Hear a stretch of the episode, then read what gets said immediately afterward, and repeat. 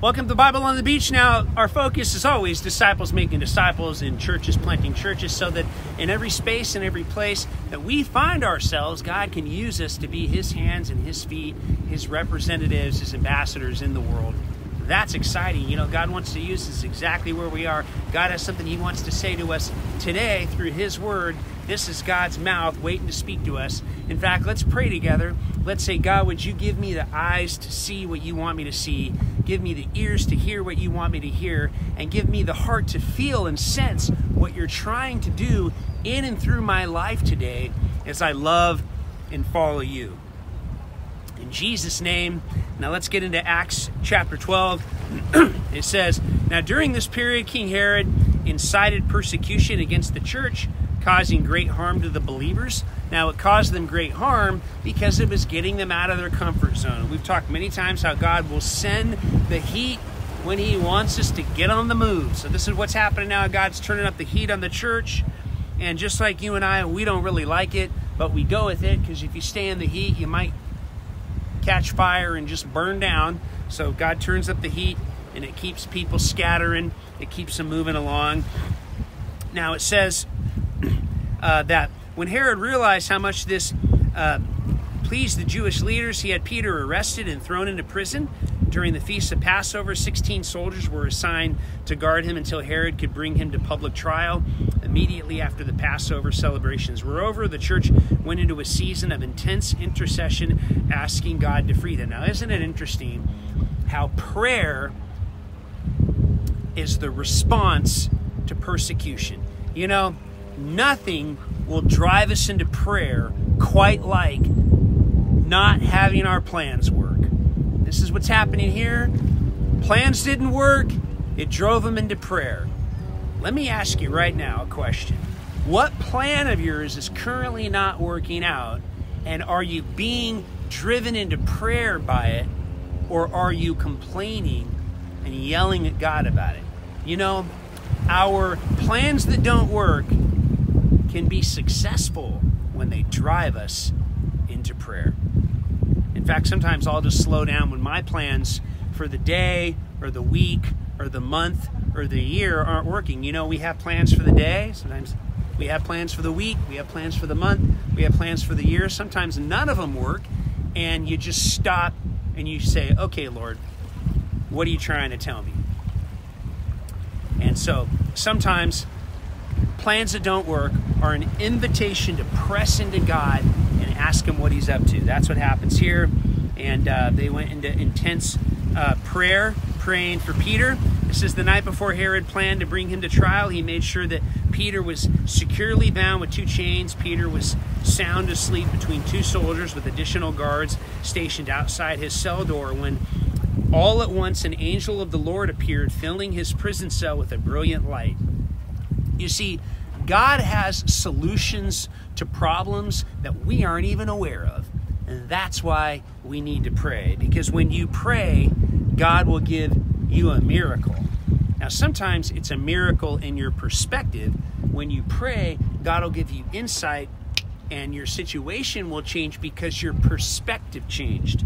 Other times, you will pray and then God will do an actual physical miracle which here would be defined as God sending an angel into the situation to deliver Peter supernaturally out of the circumstance that he found himself in. Do you need a miracle right now? I'm going to pray for you. God, give my friends watching this a miracle. Give them insight into a situation where they need creative insight to change their perspective, to see what you're doing. And God, for people who need a physical miracle, send an angel right now and do it in Jesus' name. Now the angel struck Peter on the side to awaken him and said, Hurry up, let's go. Instantly the chains fell off of his wrists. The angels told him, Get dressed, put on your sandals, bring your cloak, and follow me. Now, this is why everyone who's ever studied church history understands that the key to the life and the flow and the movement of the church has always been and will always be fervent prayerful intercession. End of story. No marketing and no money can do what the power of prayer can. And that's a call to all of us to get on our knees every day before God and pray and ask Him to bless us and help us. Now he says, Get dressed, put on your sandals, bring your cloak, and follow me. Peter quickly left the cell and followed the angel, even though he thought it was only a dream for a vision, for it seemed unreal. He couldn't believe it was really happening. They walked unseen past the first guard post and the second before coming to the iron gate. It flung open, and he was right in front of everyone. They went out into the city and were walking down a narrow street when all of a sudden the angel disappeared. That's when Peter realized that he wasn't having a dream. He said to himself, This is really happening. The Lord sent his angel to rescue me from the clutches of Herod and from what the Jewish leaders planned to do to me. When he realized this, he decided to go home to the uh, Mary and John Mark. The house was filled with people praying. Now, this is hilarious God supernaturally gets him out of his situation, and now he's going to send Peter back to encourage the believers who were there praying for him. He says, When he knocked on the door to the courtyard, a young servant girl named Rose got up to see who it was. When she recognized Peter's voice, she was so excited she forgot to open the door, but ran back inside the house to announce Peter standing outside. They said, Are you crazy? They said to her, but she kept insisting. They answered, Well, it must be his angel. Meanwhile, meanwhile, Peter was still outside knocking on the door. When they finally opened it, they were shocked to, to find Peter standing there. He signaled for them to be quiet as he shared with them the miraculous way the Lord brought him out of prison. Before he left, he said, Make sure you let Jacob and all the other believers know what has happened. At the first sign of daylight, the prison guards were in tremendous uproar because of Peter's disappearance. Herod ordered a thorough search for him, but no one can find them. After he interrogated the guards, he ordered them executed. Then Herod left the province of Judea for Caesarea and stayed there for a period of time. Now, during those days, Herod was engaged in a violent dispute with the people of Tyre and Sidon, so they sent a united delegation to Caesarea to appeal to him and reconcile their differences with the king, for Herod controlled their food supply. First, they enlisted the support of trusted personnel, Blastus, who had secured them an appointment with the king. On the chosen day, Herod came before them, arrayed in his regal robes, sitting on his elevated throne. He delivered a stirring public address to the people. At its conclusion, the people gave, a, gave him a round of applause. The crowd shouted, These are the words of a God, not a man. Immediately, an angel of the Lord struck Herod with a sickness, an infestation of worms, because he accepted the people's worship and didn't give glory to God, and he died. Wow, is God trying to get a hold of Herod? First, God delivers Peter from under his care supernaturally by an angel. That would get your attention if you were far from God. You know, sometimes people that are far from God, God is trying to talk to them, but they won't listen. And we are so hard headed. God's trying to tell Herod, I'm working in Peter's life. I'm working through these believers. I sent an angel. I baffled you. I baffled your security. I, I baffled your cryptography. I totally baffled you, man. I'm trying to get I'm trying to get you to listen to me.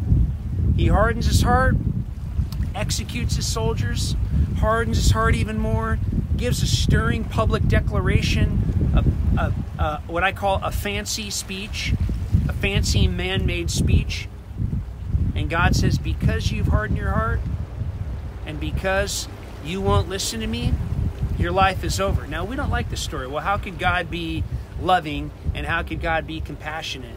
God is loving and God is compassionate, and God also decides when you live and when you die. God's in charge of the number of the days that we have on this earth. The wise person, the person who fears God, walks humbly and understands every breath is a gift, every second is a gift, every minute is a gift, every hour, every day, every week, every month, every year, every decade. It is all a gift from God. I do not take it for granted. I rejoice that He's given me breath in my lungs to breathe and thoughts to think. And may I use my time for His eternity. That's what the wise person does. Herod did none of this. And God says, you know what? You think you're God, boom, your life's over, and now you answer to me. You say, well, is God the judge? Absolutely, 100% God's the judge. We are not the judge. We judge no man. Jesus is the judge. Jesus judge all, all men. We judge no man. Jesus judges all men. That's the difference. That's why he's God and we're not. And then it says, But the hope of God's kingdom kept spreading and multiplying everywhere. You see, hope in God always produces multiplication. It's how you can start with a couple knuckleheads in a jiu-jitsu studio over two years ago, and now you end up with a network of 14 churches in five countries and more work we could possibly shake a stick at because God brings hope and God brings new life and God brings multiplication. That's what God does. God can turn a little bit of bread and a few fish into something for a whole lot of people that's what God does. Everything God really blesses, He fills with hope and He multiplies it everywhere. I want to ask you a question God, what part of my life do you want to multiply? What part of my life do you want to bring hope into? In fact, God, right now, would you fill me with hope and would you multiply my life for your glory? Would you do something in me and through me that I could never imagine you would ever be able to do? Let's wrap it up in verse 25. It says, After Barnabas and Saul had delivered the charitable offering for relief, they left for Jerusalem, bringing with them a disciple named Mark, who was also known as John. God, you know, God wants to use us, He wants to fill us, He wants to spill us, He wants to send us. Are you open to it? I hope you are, because this day moving forward can be the best day if you trust God with it. Man, thank you so much for watching Bible on the Beach today If you're getting a lot out of this, I hope that you'll subscribe and I hope that you'll text and tell somebody else to follow along so they can grow too. Until next time, I hope you have a beautiful day.